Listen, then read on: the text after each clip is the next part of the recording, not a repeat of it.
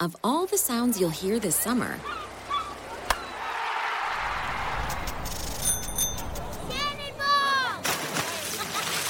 this might be your new favorite.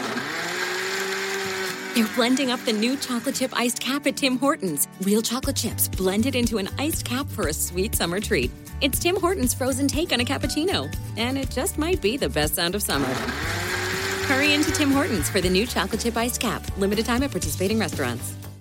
This podcast is a member of the Voices of Wrestling Podcasting Network. Visit voicesofwrestling.com to hear the rest of our great podcasts, as well as show reviews, columns, opinions, and updates across the world of wrestling.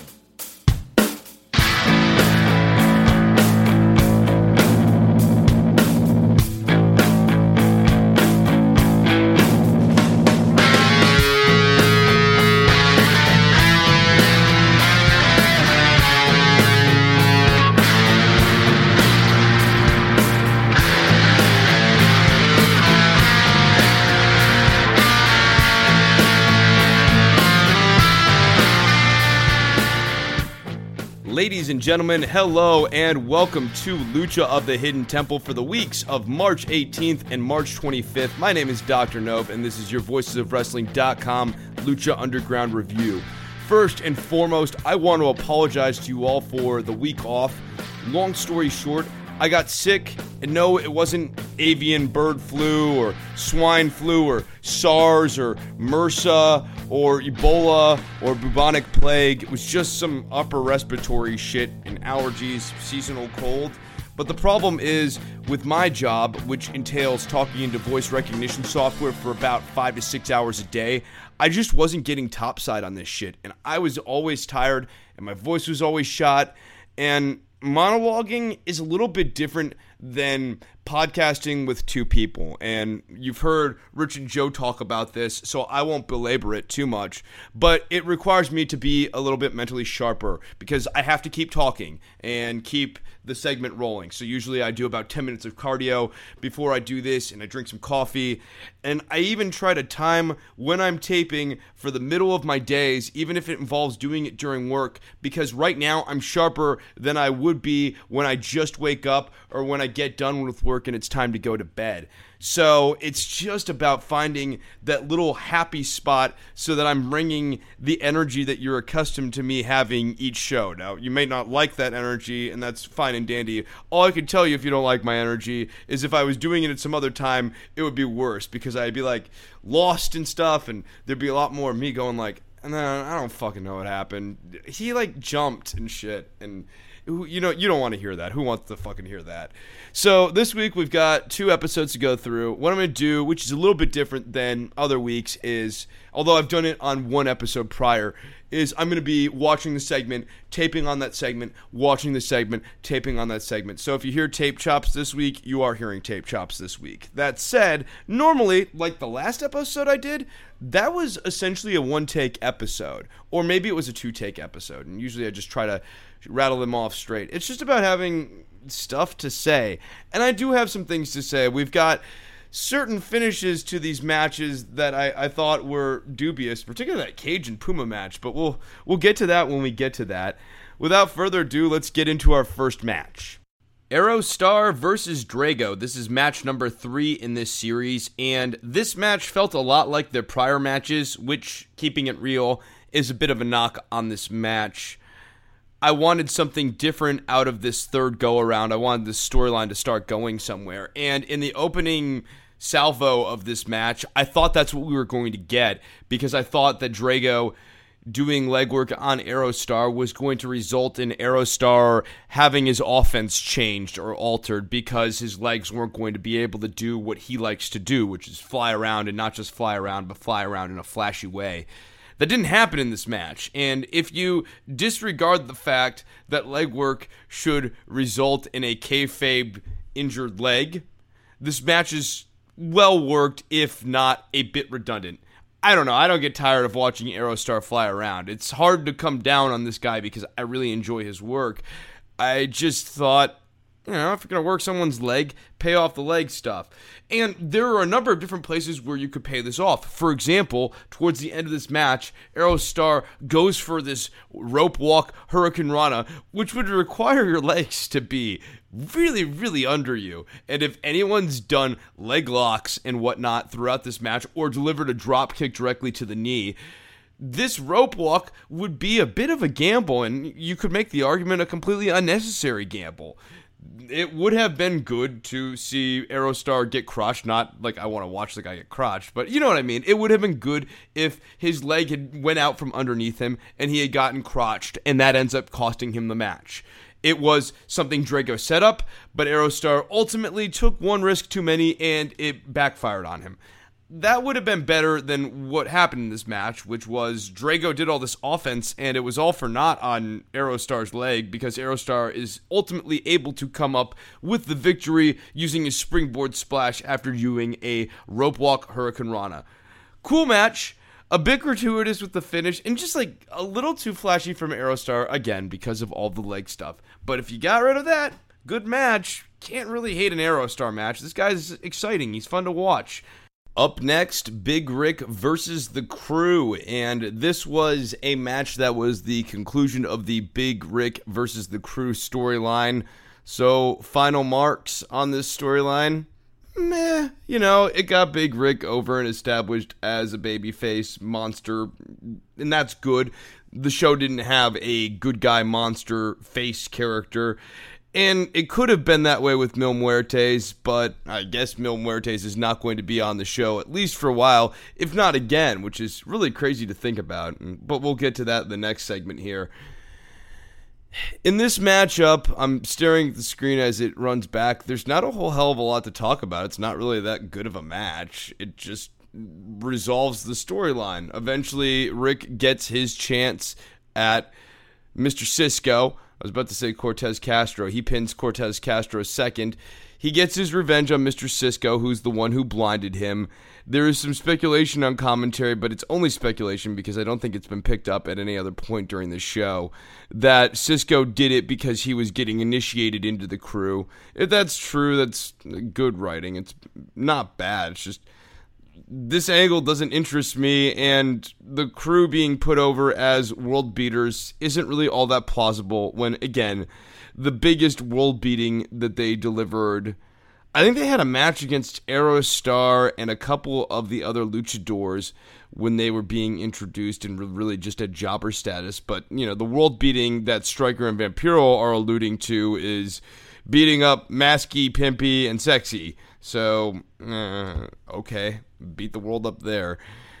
Anyways, the Uranage Big Rick does. Oof. That looks really brutal. I, if you didn't see this spot, Mr. Cisco gets into the Uranage, and it's going to be an Uranage into a chair. Which, you know, any of these moves through a chair, there's always a high likelihood you land awkwardly and Cisco just sort of lands right on his back, spinal area, right on the standing part of the chair. The chair does not break the way you would want the chair to break if you were taking that bump, and that was honestly the most notable part of this match. I watched that, I was like, just not a oh man, holy shit, you know, like I'd be chanting at a show, more like a oh that just looks like it fucking hurts, and didn't you know, who's going to remember Mr. Cisco and this Big Rick feud five years down the road? So hopefully the guy who took that bump not feeling terrible.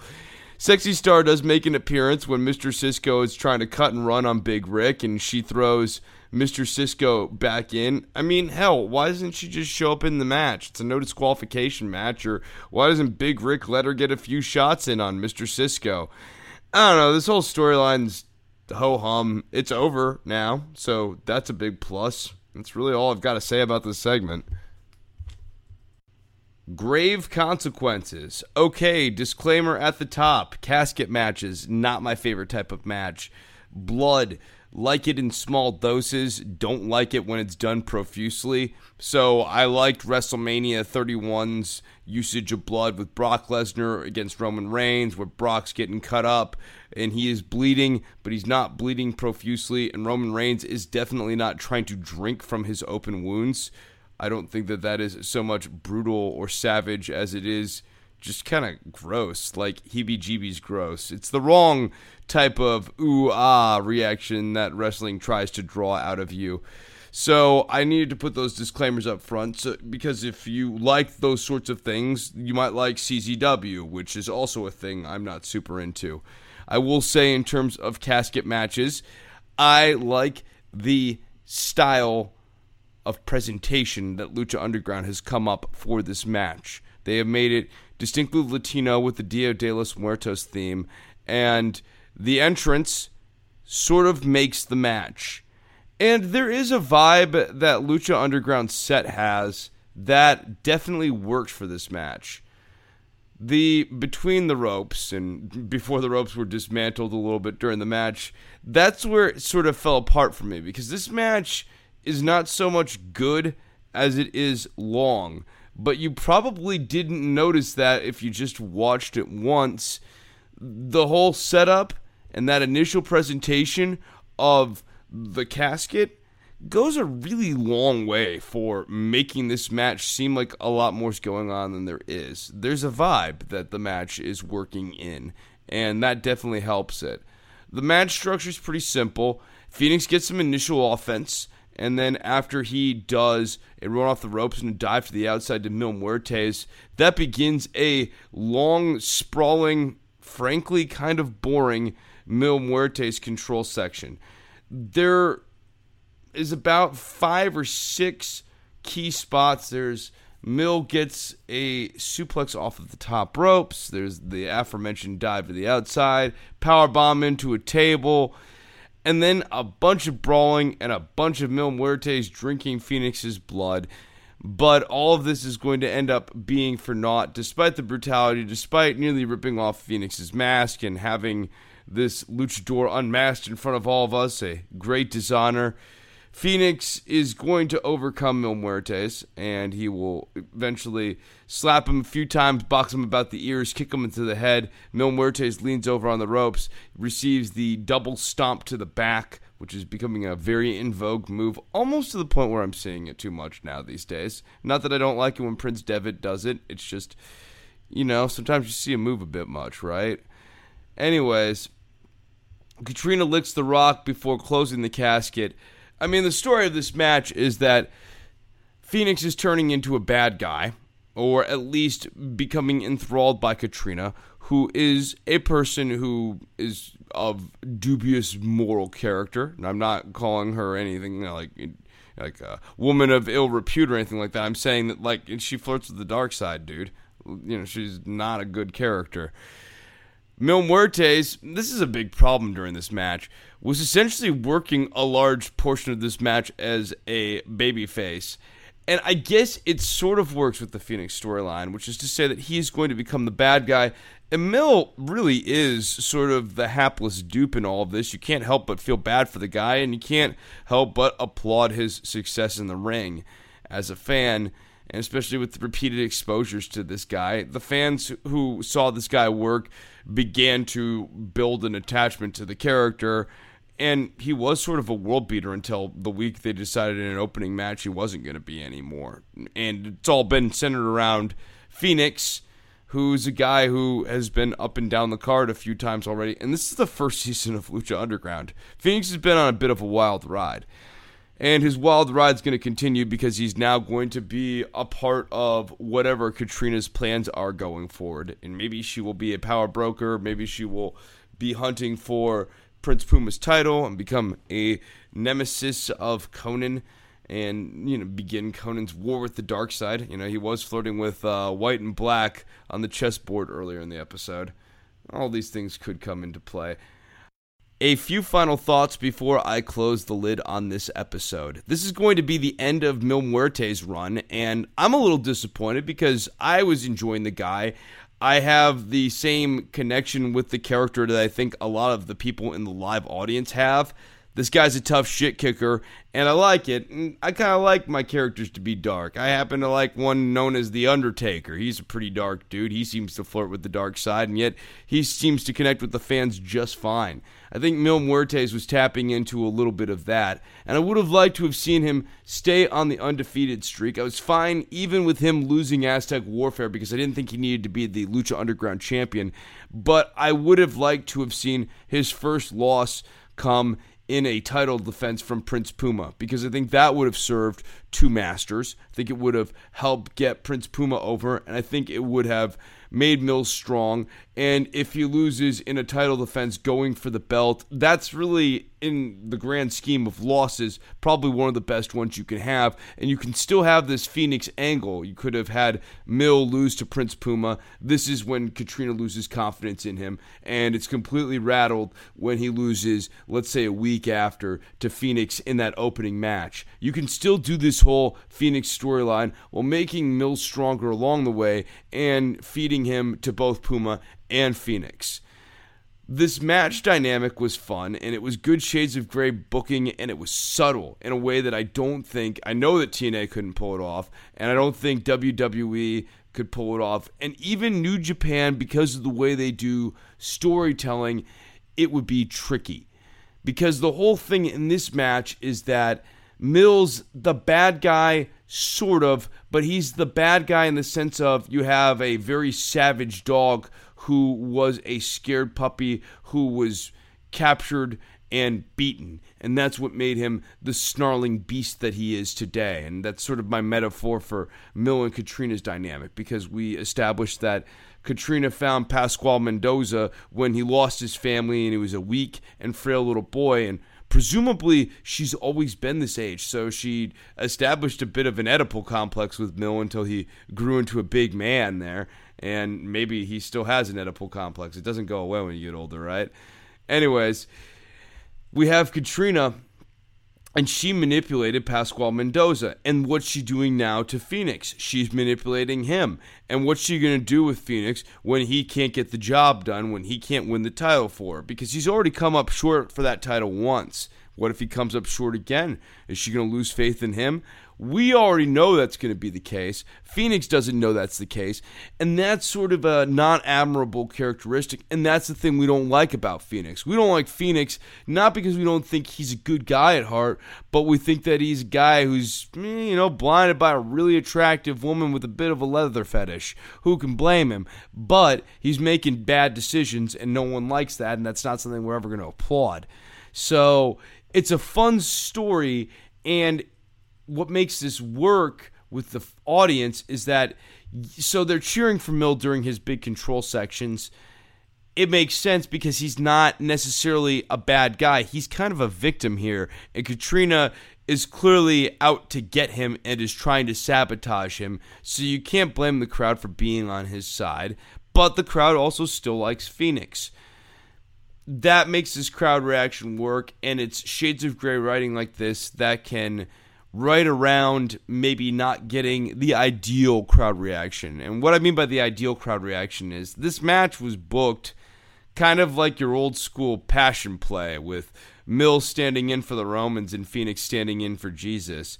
Phoenix was going to bleed. He was going to bleed a lot. I mean, the more wrestling analog would be kind of your early style Tommy Dreamer matches where the idea was to get Tommy over by just beating the shit out of him a whole lot. And it worked.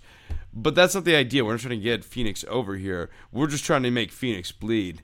And bleed he did. It was a lot of blood. So, the end of Mil Muertes, Phoenix descending into the darkness, the man of a thousand lives flirting with the woman who has a thousand deaths in her. Oh, that doesn't sound right. Our March 25th episode begins with Son of Havoc versus Angelico. And this is a fun match. Son of Havoc finally breaks his hard luck story on both fronts. You know, how he couldn't get a win and how he couldn't get rid of this girlfriend who doesn't appreciate him. Well, Son of Havoc works his ass off, does a lot of high spots, and finally overcomes Angelico. So he beats Angelico, and at the end of it, he breaks up with Ivelisse right before he does his finishing move.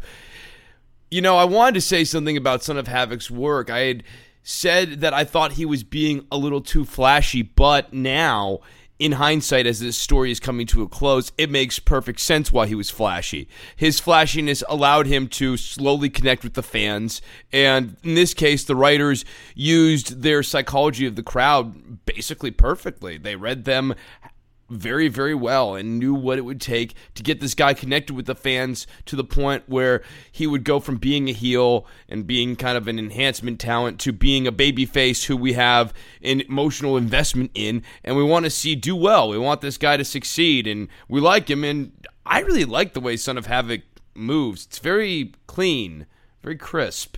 So this is a fun match. If you didn't get a chance to see it, you should definitely go and catch it because it's not all that long, but this is definitely one of the better opening matches that we've had on Lucha Underground in recent months. It was certainly stronger than the Aerostar and Drago match last week, and I don't remember what was the week prior, but anytime Son of Havoc works and gets some time to show off what he can do in the ring, it's pretty sweet. He's got a lot of moves in his arsenal, and he's flashy, and he looks different than a lot of the other workers in the company.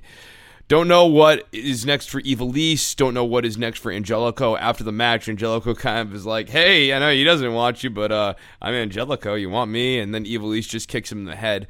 So right now, it seems that all three of them are going their separate ways. But who knows? They may come back together again at some point.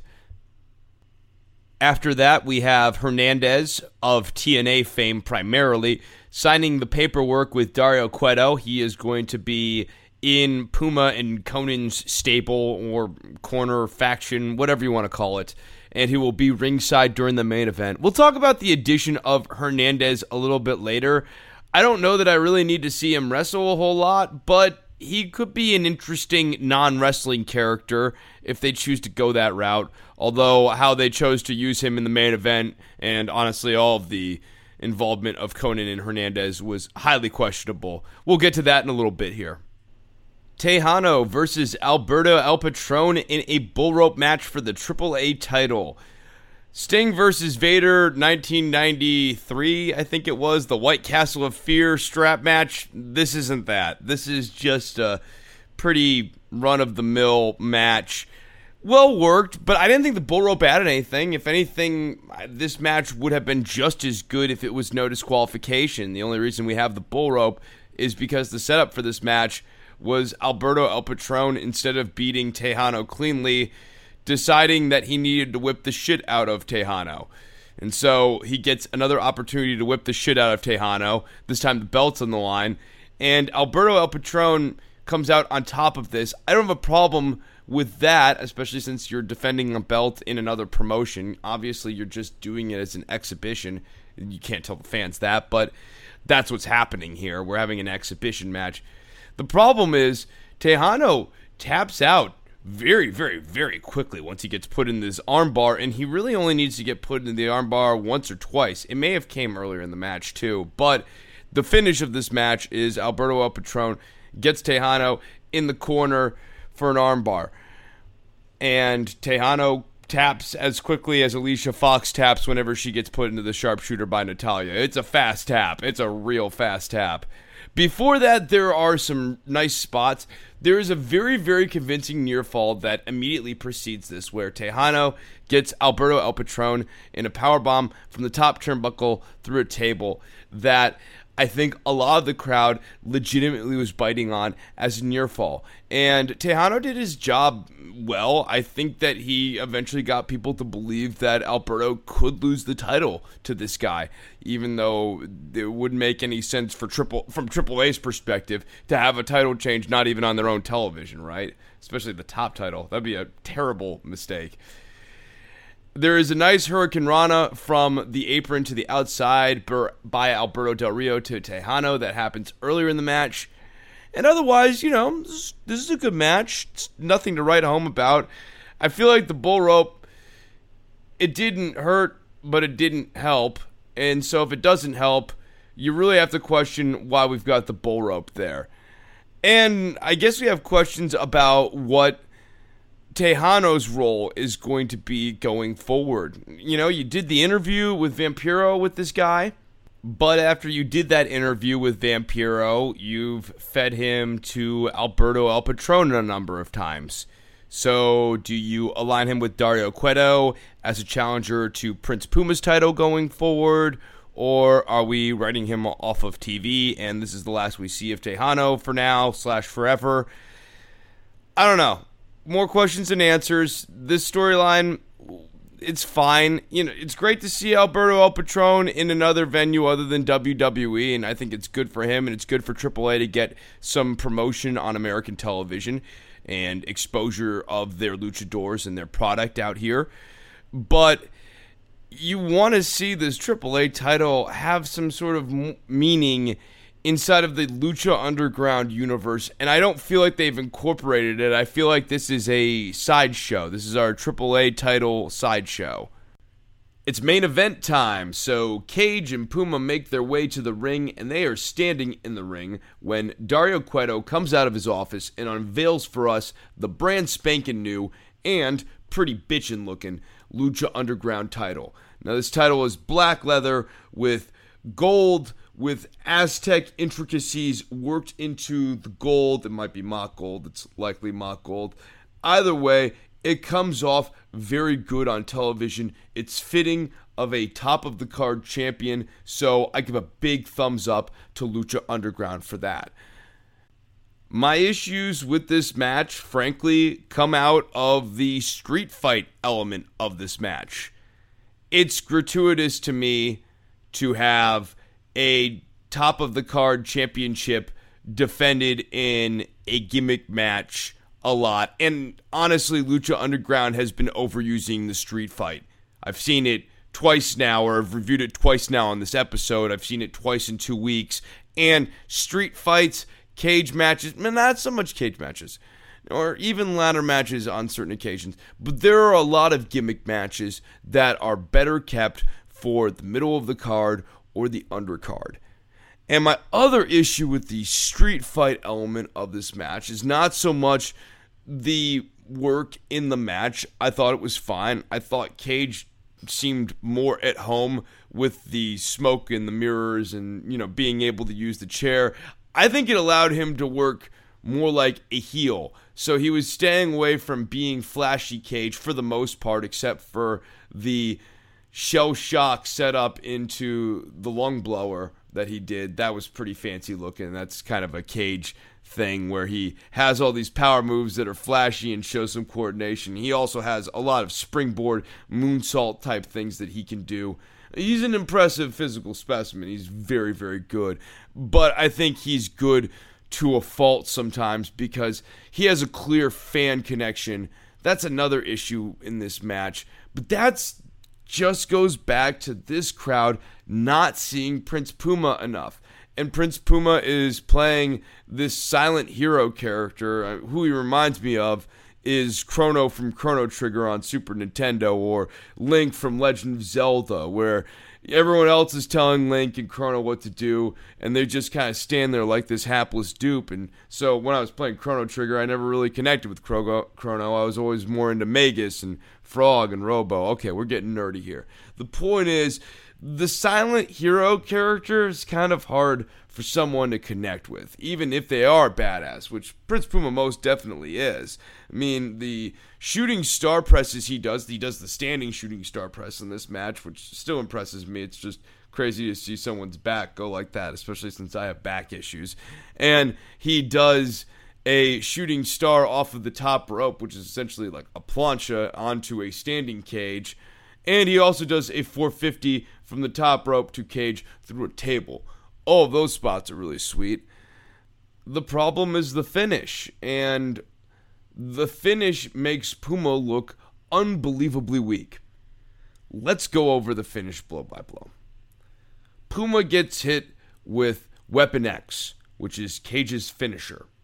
Cage could go for the cover, and he had the opportunity to pin Puma the other day, and the last time he hit Puma with Weapon X, Konnan deemed it bad enough that he needed to throw in the towel shortly thereafter.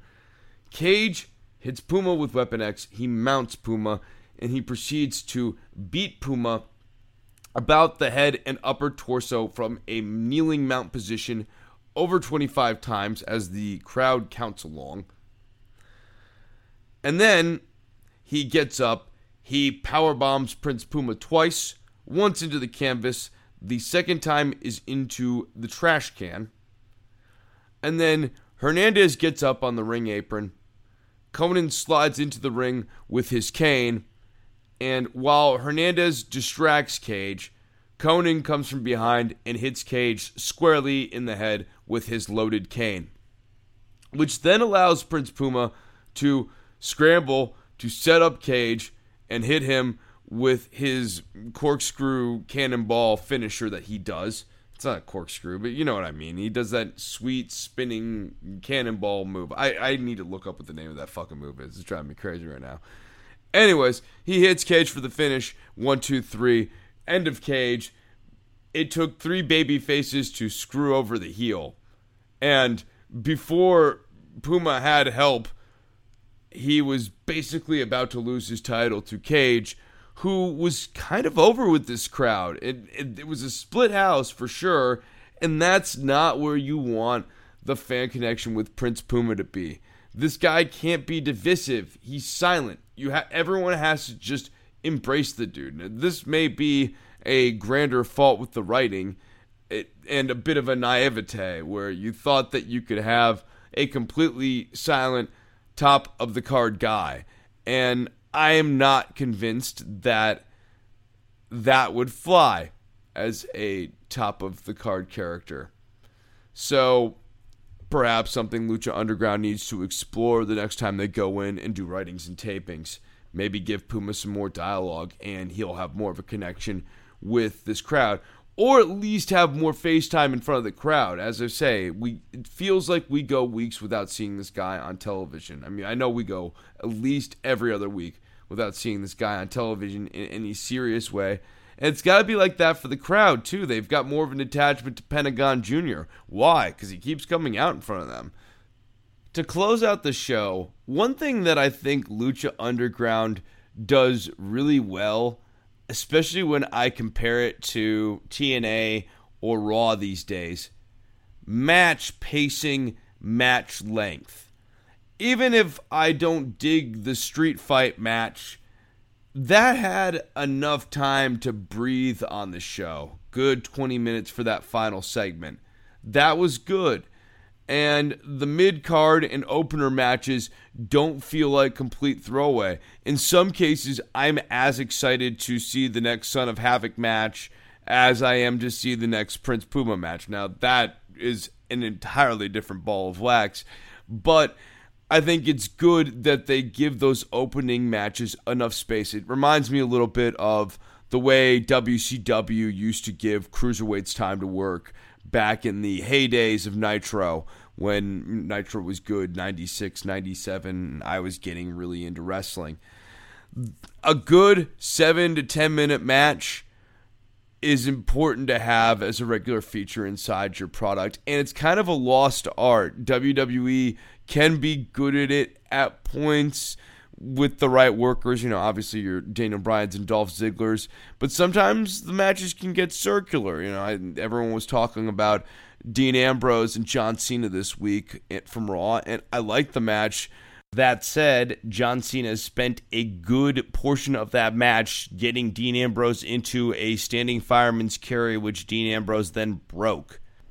What I guess I'm saying is that Lucha Underground understands what the time frame is supposed to be for your opening match, your middle match, and your closing match.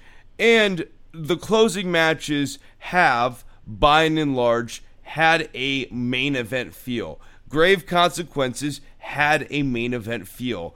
This match had a main event feel, at least from a storyline standpoint. You can quibble about the finish, and I think I've certainly made the case that this finish was not the best possible finish that they could have come up with. However, the match still felt like a match for the title. And so Lucha Underground's hitting on that. And another thing that I want to applaud them on is commentary. It's come a long way since I started this show. We're now 10 episodes in, and Striker and Vampiro are a better commentary team than they were 10 episodes ago. And hopefully, I'm becoming a better podcaster than I was 10 episodes ago. And if you think so, and if you like the show, write a review on iTunes. You help this show. You help all Voices of Wrestling podcasts since we're all on the same feed. You help Shake Them Ropes. You help the flagship show with Rich and Joe Lanza. And who doesn't want to give Joe Lanza the helping hand? I know that I do. It's at C H R I S N O V E M B R I N O on Twitter. And until the next one, cheers.